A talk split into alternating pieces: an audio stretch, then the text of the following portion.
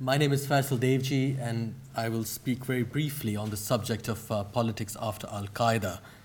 Um, I'm a reader in Indian history here, uh, and I've already written a couple of books on this gruesome subject. Uh, now that it's evident that Al-Qaeda is on the wane, and indeed has been so for the last couple of years, I think it's possible for us to place it within a historical context that is a more productive one than the one we usually hear, that is to say, uh, the one that deals with the rise of, uh, or the revival of religion.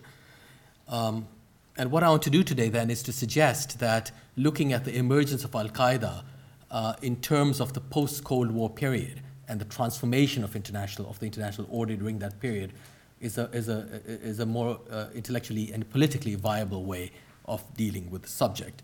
Perhaps might begin then by asking us to consider the international responses to Osama bin Laden's recent um, demise, shall we say.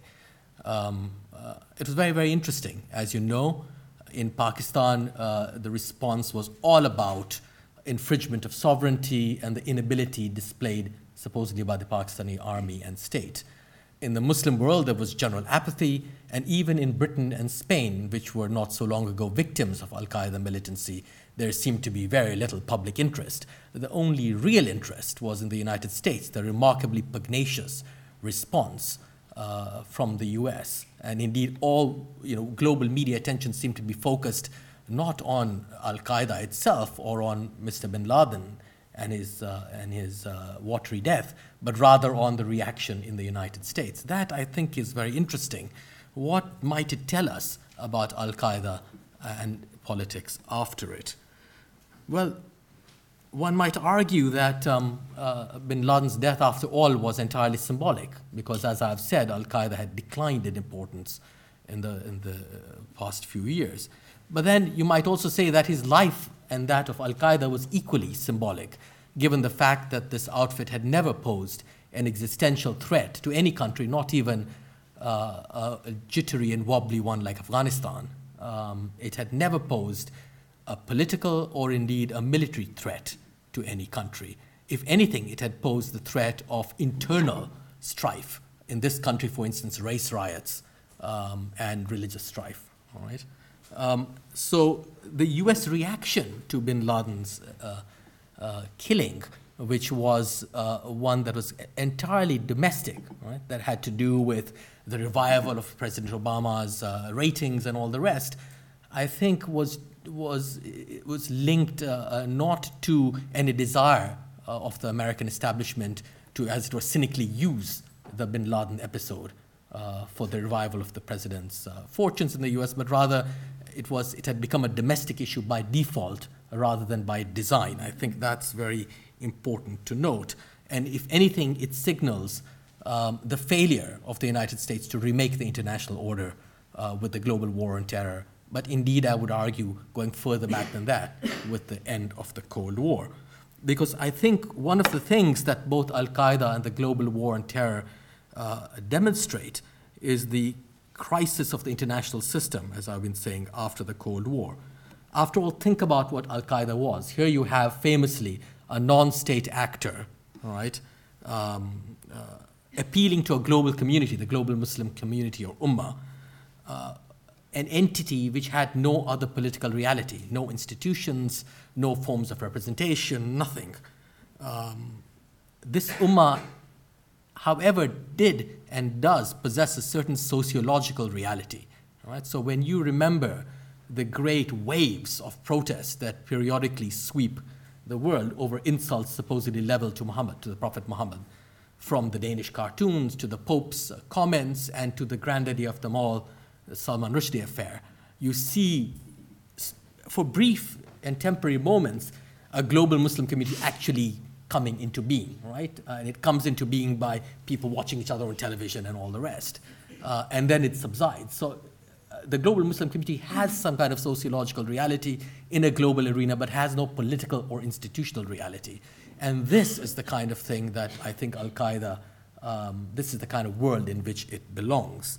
Uh, a world which the international order cannot really grasp, which lies beyond, I think, um, its bounds.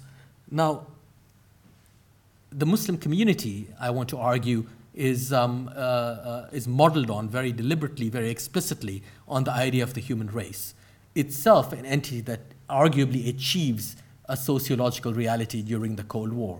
I mean, think about the Cold War's politics of mutually assured destruction, right? One in which the human species suddenly assumes a sinister reality, if only because it is possible to imagine its extinction in entirely non-theological ways. Um, uh, the idea of humanity, as we know, gets developed politically and juridically during this whole period, from mutually assured destruction to human rights to humanitarian intervention today. Uh, and indeed, in our own day, the human race seems to move, like the global Muslim community, outside political bounds altogether, because now we, when we talk about it, we talk about the species um, as uh, being threatened by global warming, climate change, food and water security, things that are, as it were, more political than economic, more, poli- more in- sorry, economic than political in any internationalist sense. Um, and it's interesting to note in this respect that bin Laden routinely used to uh, uh, talk about global warming, climate change, et cetera, when he mentioned uh, the global Muslim Ummah.